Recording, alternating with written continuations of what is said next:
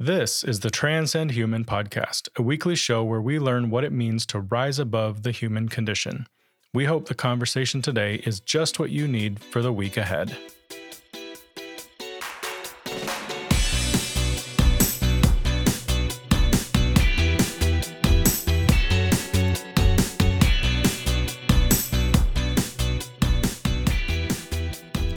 Okay, okay, okay. Welcome back, everybody. Another week here at the Transcend Human Podcast. It is great to have you with us. May 2nd, 2022. All right. Like I said, welcome back to the podcast. It's another sunny Monday morning here in Southern California. Um, I'll, yeah, I'm not going to talk about that now. I'll talk about that at the end of the podcast. I've got some cool stuff coming up and something I just I just want to run by you as a, a possible, a potential for some upcoming uh, episodes. So hang on the line for that. But let's just dive right in. So, minute of transparency this week, I'm going to call Perspective Matters. So, growing up in Powell, Wyoming, um, I kind of learned what it was to say perspective matters or what it means to say perspective matters. So we lived in a large valley between mountain ranges, and in the middle of the valley sat a large mountain named Heart Mountain.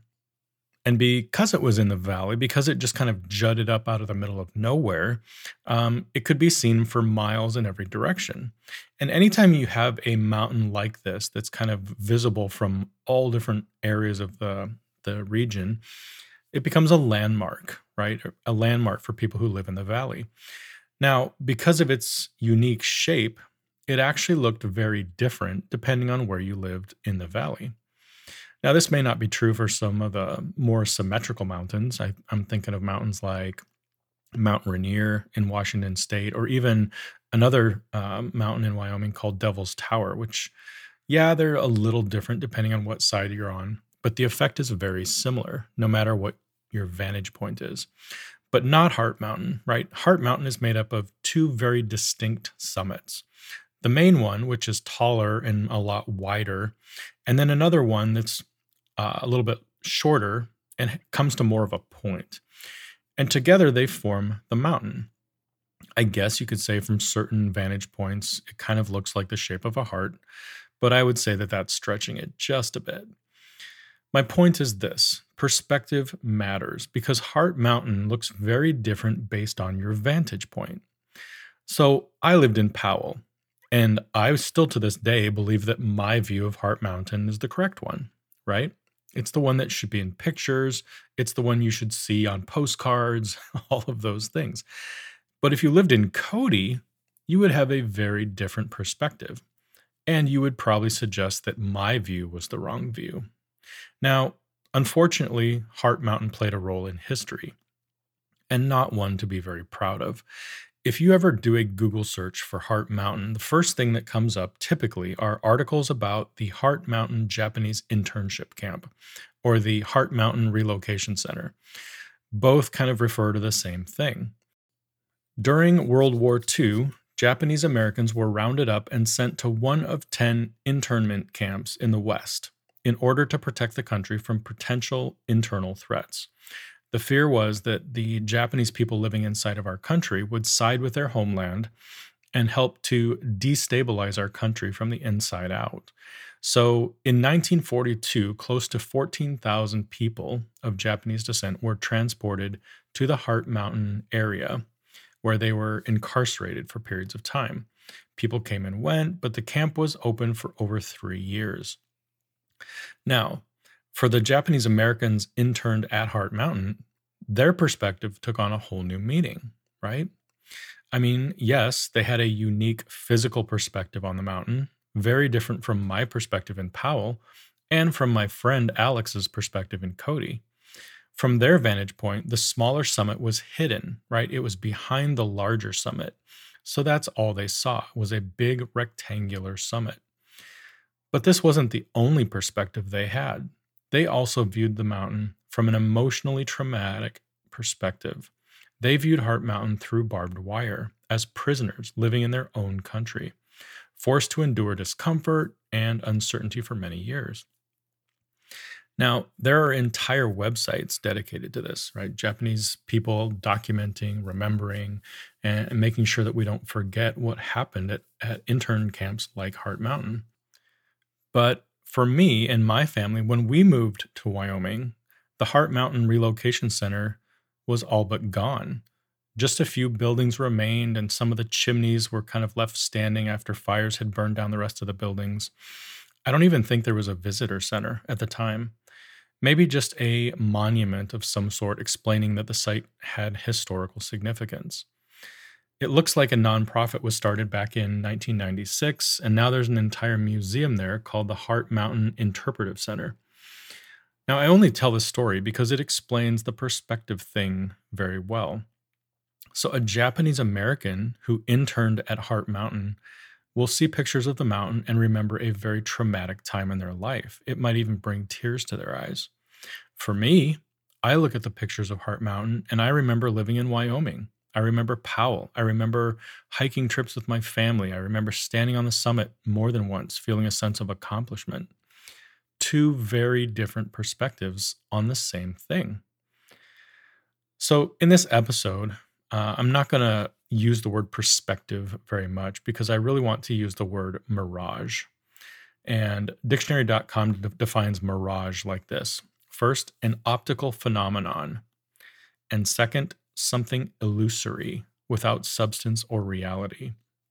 Now, I bet when most of us hear the word mirage, we think of a desert, right? We picture ourselves walking through a barren desert with nothing but sand dunes as far as the eye can see. And yet, in the distance, it looks like there's water or maybe palm trees or something like that, right? And you head in that direction, only you never get any closer to it. It always stays in the same place, and you never actually find the water. So, similar to perspective, right? They say perspective is reality, which is a very important thing to understand because it explains a lot of things. When we perceive something to be a certain way, it becomes our reality until proven otherwise, even if what we believe is 100% false. How do I know this? Because people used to believe that the world was flat. It was reality to them because it was their perception. Until the day arrived when somebody circumnavigated the globe and realized that it wasn't. Or from my story, when I was young, I perceived Heart Mountain to be just an old mountain. That was my reality until I learned the story about the Japanese intern camps. And then I had to adjust my reality based on this new historical information. And that's why I wanted to use the word mirage today instead of perspective. For me, looking at Heart Mountain was a form of a mirage. I saw something that I believed to be true, but it really wasn't. It was a mirage. I wasn't seeing the full picture. Now, with the information I have and the research I've done, I have a much clearer picture of what Heart Mountain is and what it stands for. Still not 100%, but much clearer than when I was young. So, today's topic transcending the mirage. And we're going to talk about four things. First, the Midwest mirage. Second, the West Coast mirage. Third, the Orange County mirage. And finally, seeing through your mirage. Number one, the Midwest Mirage. So I've told our story here on the podcast, I think, a number of times, right? Where we grew up most of our lives in the Midwest, and then eventually we moved moved to California. Uh, but I want to zoom in on the life that we were living right before we decided to move to California, and I'm going to refer to this time as the Midwest Mirage, because it's how we saw life. It's how we perceived it to be until we didn't. The Midwest is a great place. I mean, it's full of patriotic, hardworking, middle class Americans living the American dream.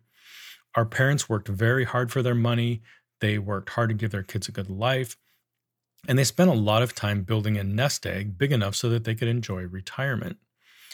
And we fit right in. I mean, we basically took what we saw and we ran with it, doing the same thing our parents did, generation after generation. Now, some of you might be saying, well, that sounds pretty normal to me. I mean, isn't that just the way it is everywhere? Nope. At least I don't think so.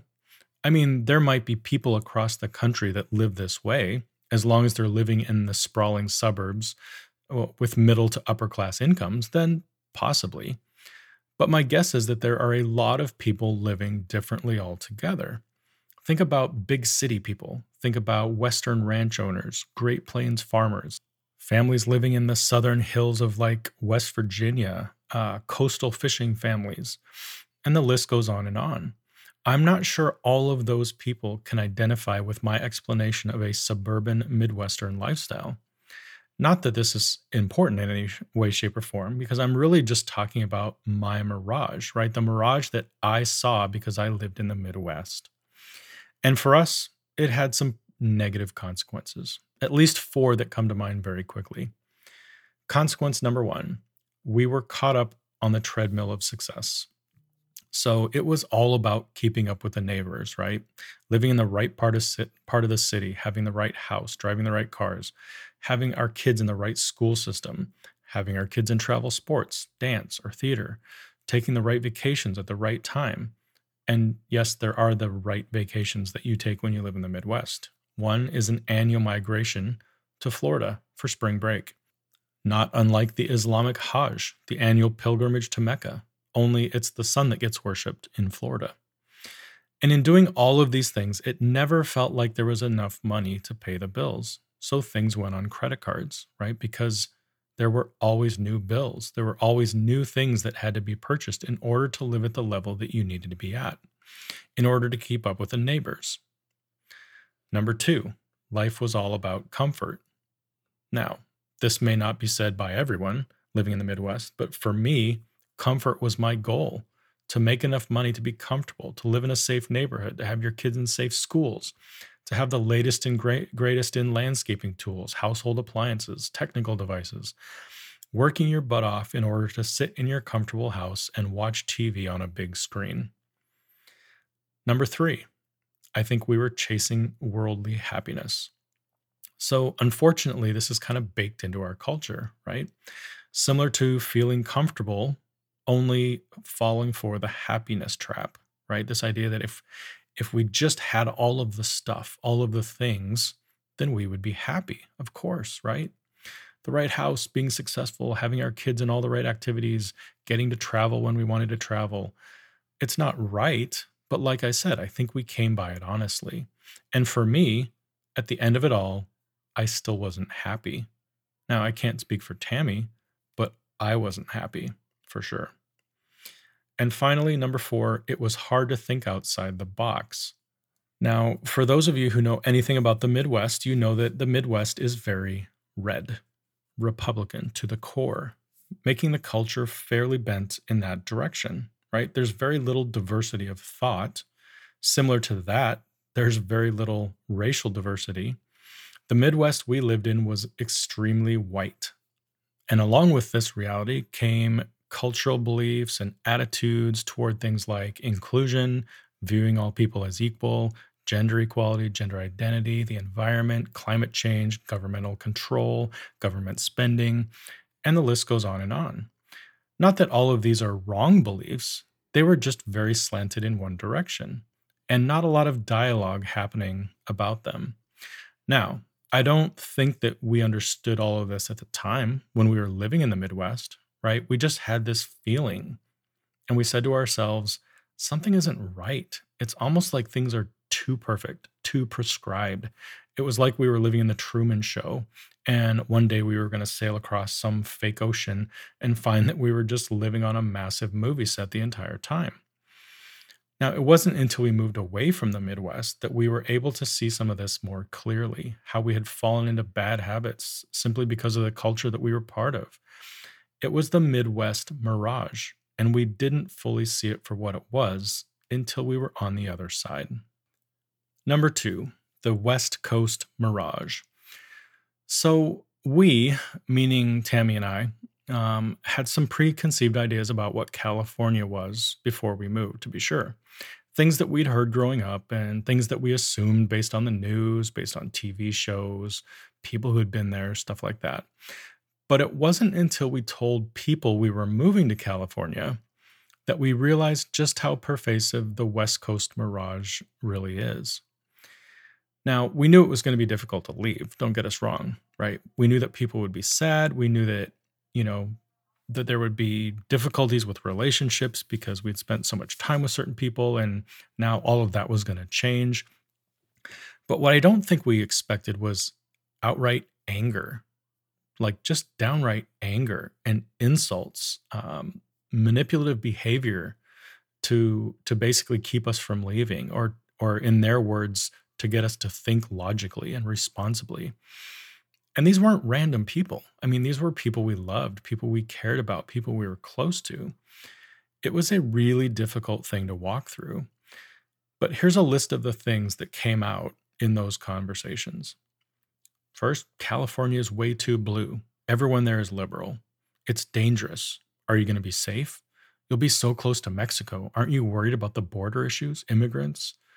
It's expensive. Can you actually afford it? There's fires and there's earthquakes there. Why would you want to live there? Will your kids be okay? I mean, I can't believe you would choose to raise your kids in an environment like that. Don't you care about them at all? And these are just the ones that I can remember. As you can see, the West Coast mirage ran very deep in the Midwest, almost a us versus them kind of mentality. On the one hand, you can see why people feel this way, right? California is a state, as a state, is very blue. Um, you've got Hollywood, LA, San Francisco, UC Berkeley, a lot of liberal influence there for sure. Uh, many of the pop icons in our culture are from California. You have the movie and television stars, you have musicians, uh, pretty big sports and athletic stars. You know, many live in LA, Malibu, Calabasas, Hollywood Hills. And if you follow these people on social media, you definitely get the feel that most of them are liberal. And when it comes to the socioeconomic stuff, I mean, you can Google that crap. That's that's obvious, right? Southern California is up there as one of the most expensive places to live in the country. Taxes are high. Gas and food prices are out of control, largely thanks to COVID and Russia. Uh, but there's no doubt that it costs more to live here. So, all that said, you can see why people have a pretty strong opinion about the West Coast, especially California. And while there is some truth to those things, it's still a mirage, right? People have created a reality about something that they don't fully understand. And for us, it caused problems big problems. We had no idea that the people in our lives were so strongly influenced by that mirage and that they would allow it to put stress on our relationship, a relationship that we had built over years. I mean, to this day, there are some unresolved conversations with people that we love dearly, people who said some really damaging things, things that they can't unsay. And unfortunately, they're just not things that you bring up at the dinner table years later. Now, before I jump into the Orange County Mirage, I want to help you see through the West Coast Mirage just a little bit more clearly. So, now that we've been here for close to six years, um, I think I can speak pretty intelligently about California, or at least Southern California, where we've spent a lot of time. Politically, we were shocked. Yes, California is a blue state but it must have a Bible Belt because there is a church on every block, it seems like, and a fair share of megachurches that you can choose from. During the 2020 election, it wasn't uncommon to see roadside gatherings for the Republican Party, pickup trucks with Trump flags flying high. We even had protests in Huntington Beach due to the beach closures, the stay at home orders, mask mandates, all of those things. All politically red, if you were to be honest. Next, natural disasters. We have felt a few small earthquakes, don't get me wrong. And yes, there are fires, one which actually came surprisingly close to our neighborhood. But would you like me to do a quick Google search on inclement weather around the country? According to fireweatheravalanche.org, there are fires in 14 states right now, and California isn't even one of the top eight. When it comes to earthquakes, the USGS um, as of this podcast episode, is reporting earthquakes in California, New Mexico, and Maine. And these are just the natural disasters that people talk about, right? When they talk about California, they talk about earthquakes and they talk about fires. But in the past few years, there have been hurricanes, severe flooding, tornado outbreaks, severe winter storms, all of these things across the country, which leads me to say, show me yours and I'll show you mine. At this point in our history, Mother Earth is just downright mad. And I don't think there's any state that's exempt. Next, religion, right? it's my belief that you can find God anywhere. Um, I've already talked about the fact that I feel like I'm in I'm in the Bible Belt of California. Um, but to my surprise, I actually found people here to be more spiritual than they were in the Midwest. Now, this is totally my opinion, but I can still remember church in Indiana feeling very organized, very methodical, very cultural, like it's just something you do. So let's just do it and make it fun. But my experience in California was a lot different. Yes, there are large churches functioning as businesses. And don't get me started on the leadership of some of these churches um, and some of the, the beliefs I have about them. Um, but it was the people, the people attending the churches that seemed different. Just more open, more raw, more willing to talk about the pain that they've suffered in life and their need for God. Now, maybe we just didn't hang out in the right circles in Indiana. But like I said, um, I've had experiences in both places, and that's my feeling after being in California. Okay, next is what I would call the liberal ethos. So there's no doubt, like we said, that you're going to find more people in California who are liberal than in the Midwest. But one of the reasons for this is the large population centers. So large cities tend to be liberal, but this has nothing to do with California. I Googled the most liberal cities in the US, and here's a list of the top 20 according to worldpopulationreview.org San Francisco, Washington, D.C., Seattle, Oakland, Boston, Minneapolis, Detroit, New York City, Buffalo, Baltimore, Chicago, Portland, St. Paul, Austin, St. Louis, Philadelphia, New Orleans, Los Angeles, Pittsburgh, and Denver. Now, are all of those cities in California? No. Are they all on the West Coast? No. These cities are spread all across our country, right? They're big population centers, and big population centers tend to be liberal. Okay. Now, obviously, what does that say? It, it means that you can find liberal people no matter where you go. It's still up to you how you want to live your life, where you're living your life. Finally, let's look at the California culture. So, this is something that I had to unlearn, right? Because it was part of the mirage that I saw when I looked at the West Coast from the Midwest. Now, I assumed that everyone in California was chill and laid back. You know, the skateboarder type, the surfer type, people in flip-flops, wearing Ray-Bans, living in the sunshine under palm trees, riding in old VW buses or convertibles. And don't get me wrong, that vibe does exist, to be sure. But what I found is that there is an underlying drive in people in California. It's this entrepreneurial spirit. It's very, very strong. Starting new things, inventing stuff, always looking for the next big thing. Not sure where this comes from. Maybe the the old gold rush years, right? Uh, where people literally sold everything they had and moved to California to chase a dream. Or maybe it's because it costs so much to live here. Maybe it keeps you reinventing yourself over and over and over again just to pay the rent. I don't know for sure, but it's a thing. Even in the church world, that was a whole new thing to me, right? When I when I moved here, I was working for a large church and I've never seen so many multi-site churches and would-be pastors dreaming about starting their own churches right? In the Midwest, a multi site strategy was just something a large church did because they could. But in California, it feels like it's driven by the sheer number of people wanting to start their own thing, to start their own church. Um, you know, I I had a joke when I worked at the church um, that I felt like it was a pastor factory because literally everyone, even people on my own team in the communications department, they didn't really want to be in the communications department. They wanted to be a pastor. That was just a foot in the door to get them into another ministry where they could be the pastor of that ministry and then eventually ask the church for help in starting their own ministry, their own church. Again, just my belief on things, it's just my perception.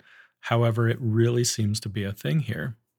Now, to summarize the entire thing, the entire California culture, I would just say work hard, play hard. I mean, that really seems to fit the um, the California culture. Now, in terms of safety, uh, according to smartasset.com, Irvine, California is one of the 20 safest cities in the world. Interesting fact on that list, nine of the 20 cities are in California. Another interesting fact there are no Midwest cities listed in the top 35. So there's that, if you were wondering. And finally, here's a little bit more on the whole diversity thing. So, part of the Midwest mirage, right, that we talked about was that diversity was lacking, right? And that it actually caused people to believe that diversity was wrong or dangerous in some way. But living here has completely opened our eyes to the joy that comes from being around other cultures. It's so funny because the US has always been called a melting pot. But in the Midwest, it was really hard to understand, right? Because it wasn't a melting pot. Everyone looked like you, everyone talked like you. But in California, you experience what a melting pot really is. In Irvine, there's a huge representation from Asia, from India. But of course, the minute I say that, I'm leaving out all sorts of other people from other cultures. We know people from Mexico, Ukraine, Egypt, Iran, and the list goes on and on and on. And this level of diversity immediately opens your mind, right? It pulls you out of that mirage that you're locked in. And there's there's one more population I want to bring up because it's important as well, and that's the homeless population. You know, I think the country looks at California as the leading um, creator almost of homelessness, right? It's like it's almost like homelessness is a California problem, something that we did wrong, either in terms of our politics or because of our liberal agenda.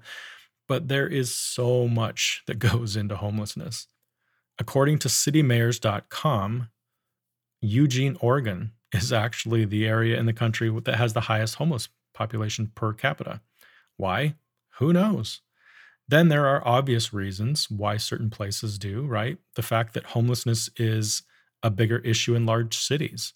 So, LA, New York, Seattle, Las Vegas, right? When you have large cities, you just have homelessness. It's a thing. Homeless people gravitate towards cities because they will they know that they'll be around people, people that they can ask for help. Now, when I think back to South Bend, Indiana, there was a homeless population there, right? Right downtown. There was a homeless center that cared for the homeless. The people on the streets um, had mental health issues. They were veterans suffering from PTSD. They were drug addicted people that had lost their families and their homes. I mean, the same things we see in California, we had them in South Bend, Indiana. According to a South Bend Tribune article back in 2021, um, at that time, the city was looking for help because the homeless population had seen a 25% jump from the 2019 numbers. Now, the 2019 numbers obviously were numbers prior to COVID hitting. So it'll be really interesting to see the numbers in 2022 and even 2023 to see what COVID did to add to the homeless population in the Midwest. But back to the concept of diversity, right? So, like I said, California has a diverse population, one that includes people who live on the streets. And Tammy and I believe that our kids have grown, they've matured by getting to experience this diversity firsthand. We truly believe that the adults that they will become will be adults with a greater capacity for love and for appreciating all people. And that's something that we've learned from living in California. Number three, the Orange County Mirage.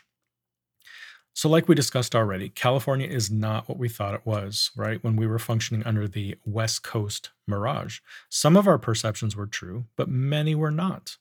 And at the end of the day, you probably need to live somewhere before you can make those kinds of judgments.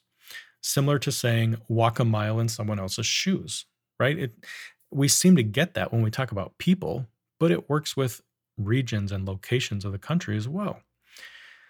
So we moved our family to California back in 2016, specifically to Irvine, California, which is a planned community in Orange County. Like I said, we were pleasantly surprised by the racial and ethnic diversity, the openness to a much wider, all inclusive way of thinking related to religion and politics and all sorts of things. Not to mention the moderate temperature, the things to do, the amazing food, the proximity to theme parks, large cities, and the mountains and the beach. All good stuff, right? But the other day, my wife and I were talking about living here and that it's no different here than anywhere else. Once you've lived someplace for a while, you run the risk of developing the mirage mindset. And for us, we'll just call it the Orange County Mirage. Similar to the Midwest Mirage, right? It's living somewhere and developing roots that start to infuse you with the culture, the style, the beliefs, the perceptions of that culture. Now, for us, it doesn't seem possible, right? I mean, we lived most of our lives in the Midwest. So surely we would be immune from the Orange County mirage, right? I mean, we understand what it's like to live in the rest of the country. So we should simply be well rounded people and embrace the good from each culture that we've experienced, right? Well, in essence, that's the conversation we were having. And it started after seeing the Orange County mirage so vividly in people who have lived here their whole life. Here's a couple ways that you can recognize it. So, people in California often can't tell you where another state is located in the country. They don't typically understand time zones, right? Much less care what time it is on the East Coast. Uh, graduates head off to college and universities in four season states, only to return after a year or two because they just can't handle the weather. Many Californians have never ventured out of their state. Many have never even done the touristy stuff, like hike to the Hollywood sign or visit Joshua Tree. Those who have traveled typically say, Yeah, I don't really think I need to live anywhere else. I'm just really comfortable right here. Now, these are the obvious ones, right? The ones that people exhibit on a regular basis, letting you know that the Orange County Mirage is firmly in place. Recently, a senior in high school said, I don't ever want to leave Orange County. I mean, I just want to live here forever and get to do all the things I've done my whole life. And we get it. Tammy and I get it. After being here for six years, we get it. And we had that conversation because we were really asking this Do we just get it? Or do we now believe it? Do we fall for it as well? Have we adopted the Orange County mirage for ourselves? Now, it's an important conversation for the following reasons. First, our son is almost through with high school. So once that happens, all bets are off, right? At that point, we'll be free to decide what we want to do next. Will we stay in Irvine? Will we move somewhere else in Orange County? At this point, I work from home. So I don't even need to be in California. But Tammy is part of a growing nonprofit in Orange, and she has to be local. At the same time, we both agree California isn't where we will retire, right? You either have to be independently wealthy or you have to have grown up here and had property passed down through the generations in order to keep up with the inflation. And since we don't fall into either one of those categories, we know it would be very hard to stay here all the way through retirement. But our conversation wasn't just about the cost of living in California, right? It was also about the Orange County mirage. And if we as a family have been infected by it. Now, this is an Orange County thing, but even more so, an Irvine thing. Irvine is a planned community. And when I say planned, I mean planned years in advance, possibly decades in advance. Things like where the next neighborhood is going to be built, where the schools will be located, how many town centers will be there per neighborhood, um, when is it time to add a new high school, and what restaurant chains are allowed in and which aren't, and how many of each.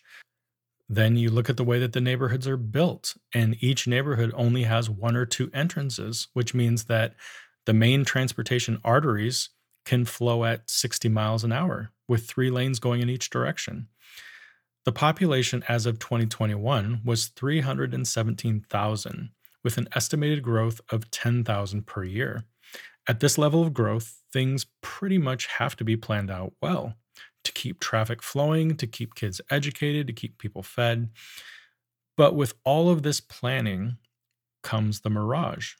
And in Irvine, there is definitely a sense of comfort, of safety, of reliability, of standardization people would tell us, oh, Irvine is one of the safest cities in the world. And after a while, you just assume that nothing bad is going to happen here until it does. If living in the Midwest was like living in a bubble, so too is living in Irvine. It's just a much nicer bubble, which is funny because one of the reasons we left the Midwest was that we were becoming too settled, too comfortable, too okay with the status quo we had begun to stagnate, right? We weren't being pushed out of our comfort zone at all. And now here we are facing the same thing, just on the West Coast. We call it the Irvine effect. Very easy to get comfortable and not want to go anywhere else, not want to do anything else. It seems like a lot of work to travel to other parts of the country or the world for that matter. I mean, packing is so difficult because, well, the temperatures could be all over the place where we're going. Like there could be snow. We don't have winter coats, much less hats and gloves. And what if it rains? Oh my goodness, what are you supposed to do if it rains, right? It could disrupt the plans we had for that day. For us, the temperature thing is pretty crazy. When we moved here, we used to joke about how people were wearing coats on less than hot days and how everyone seemed to drive with their windows up and the air on because it was just too hot most of the time. But eventually, our blood started to change, and we too succumbed to this new climate. Just the other day, I was whining that it's been cold for so long this year, which just means that the temperature has been below 75 for a really long time. In the Midwest, a 75 degree was like, yeah, throw on the shorts and tank tops, man. It's hot. But here you're like, uh, do I wear a jacket today or not? You know, maybe just long sleeves. And that's really where Tammy and I are at with our conversation, right? Have we been infected with the Orange County mirage? And if so, what do we do about it? Number four, seeing through your mirage. So let me start by addressing the elephant in the room. Some of you may be asking, why did you even make this episode? I mean, I don't live in Indiana, I don't live in California. I can't even really relate to half the stuff you're saying right now. And you'd be right. This was very focused on me, my family, my story, our experiences, right, over the years, and uh, how our worldview has changed, how our perceptions and our mirages have changed throughout the years and in the various stages of our journey. But don't get so hung up on the story itself, right? Don't just get hung up on what I'm saying about me and our family. Dig a bit deeper and find the moral of the story. Find the truth, the hidden truth that can be applied to everyone in every situation. I'll just leave you with a couple. So, moral number one people often allow their perspectives of other people and other places to cloud their judgment. These perceptions become a mirage that they see, and it rarely matches reality. Moral number two people who live in one area for too long a period of time may develop a mirage based on the culture that they now live in morals, values, a sense of safety, a sense of comfort that can cause stagnation. So, what should we do about it? Right? How do we see through our mirages? Well, the first thing that we can do is keep an open mind. And how do we do that? Well, for starters, you challenge your perceptions, right? You assume the best in other people and other places. And we will be willing to learn new things about those people and places. Next, we can do something crazy like move, right? Move across the country to a new state altogether. When I was in first grade, my parents moved our family from Chicago to Powell, Wyoming. And those were seven of the best years of my life. In 2016, like I said, Tammy and I did the same thing. We moved our family from Indiana to California. And while we've had a lot of bumps and bruises on the Gold Coast, don't get us wrong, um, we've had some pretty amazing times as well. But if moving isn't in the cards for you, maybe just try traveling, right? And not just to the same place every year. Try new places, see new things, and allow your mirage to be challenged. Don't just sit at a four star resort for 10 straight days with people that look just like you. Explore, eat at local establishments, shop in small, hidden away areas, mingle with people. Only then will you truly experience cultures different than your own. This year, Expedia did a Super Bowl ad. Um, I'll put a link to it in the show notes, but Ewan McGregor uh, was the actor for the commercial, and I just want to read the lines from that commercial. Here's what here's how it went. Stuff. We love stuff. And there's some really good stuff out there. But I doubt any of us will look back on our lives and think, I wish I had gotten a slightly sportier SUV, or an even thinner TV, or found a trendier scent. I wish I'd discovered a crunchier chip found a lighter light beer, or had an even smarter smartphone. Do you think any of us will look back on our lives and regret the things we didn't buy or the places we didn't go? Let's land the plane. This week, ask yourself these questions. First, has my current location created a mirage for me? So, the culture we're part of, the political and religious beliefs, the level of comfort, the level of safety, the way that we look at other people, the diversity that we're comfortable with, etc., etc. Has that location created a mirage for me? Number two, have I created mirages of other locations? In other words, have I allowed my perceptions of other parts of the country to cloud my judgment? Do I stereotype other people? Do I stereotype other places simply because of what I've heard or what my current setting suggests about those places? And have these mirages kept me from being an accepting person, accepting other people, and accepting other locations? And finally, what can I do to break through the mirages I have this week or this year? How can I keep an open mind? And what would it look like to travel a bit more and to experience life in other parts of the world or the other other parts of our country? And that's it. That's it, my friends. Thank you so much for hanging with us again this week. Now, at the top of the show, I referenced um, some changes or, or just a, an idea that I have percolating, and I told you I would talk about it at the end of the show. So let's do that now. Um, I'm looking at my notes, and all I see is something that says, Next week, our episode will be called blah, blah, blah, blah, blah. But I'm not going to do that. Um, I'm going to hold on that because this is what I wanted to talk about. Um, lately, I have been in a funk. I guess that's the best way to call it, right? In a funk where I wake up every morning, I work, um, do a few things in the evening, go to bed, wake up, work, do a few things, go to bed.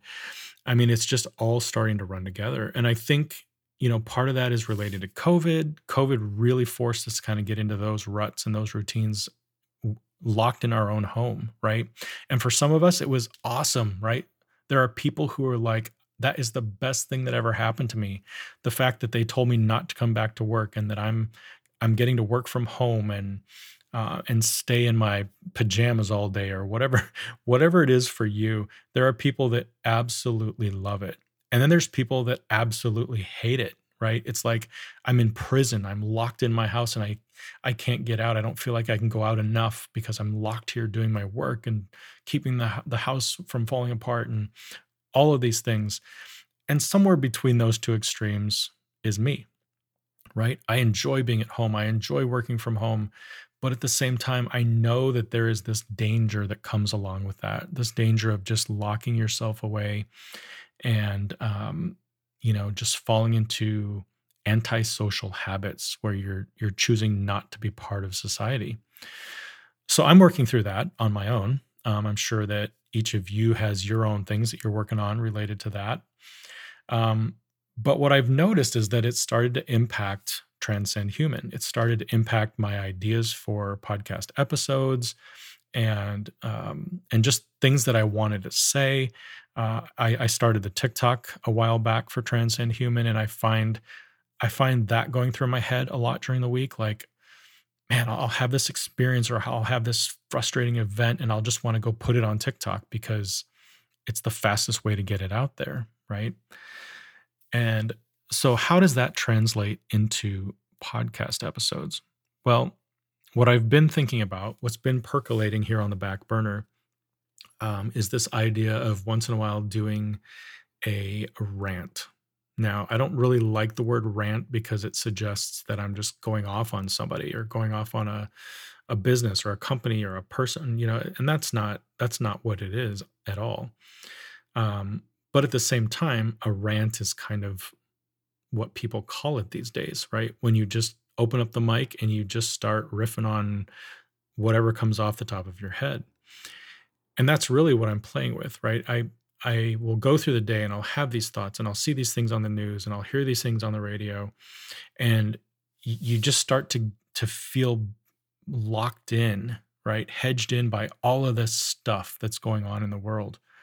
And you know instead of me taking one of those things and fully fleshing it out into a 40 minute podcast episode, the thought is what if I just start taking notes about all of this stuff that's going on in our world?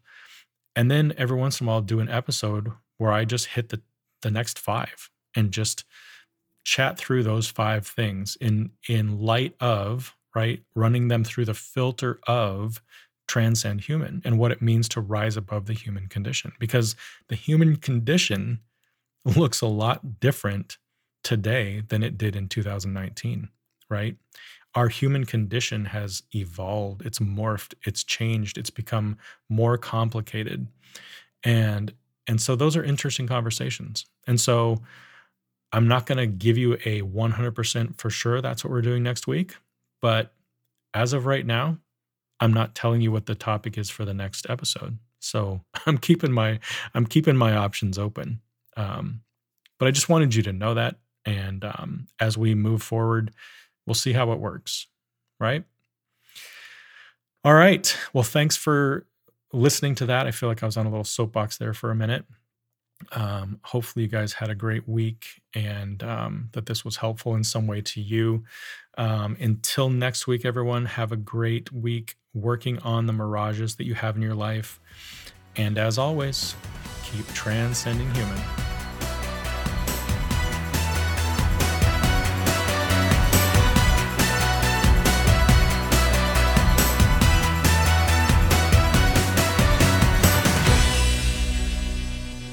Thank you for listening to this episode of the Transcend Human podcast. If you're interested in the show notes for this episode, head on over to transcendhuman.com forward slash podcast and navigate to the episode you're looking for. On the website, you'll also find blog posts, podcast series, and other helpful resources to help you navigate the Transcend Human ecosystem. You'll also find links to our social media channels and as always, if you have questions, feel free to contact us at info at transcendhuman.com. Have a great week, everyone, and we'll see you back here on Monday morning.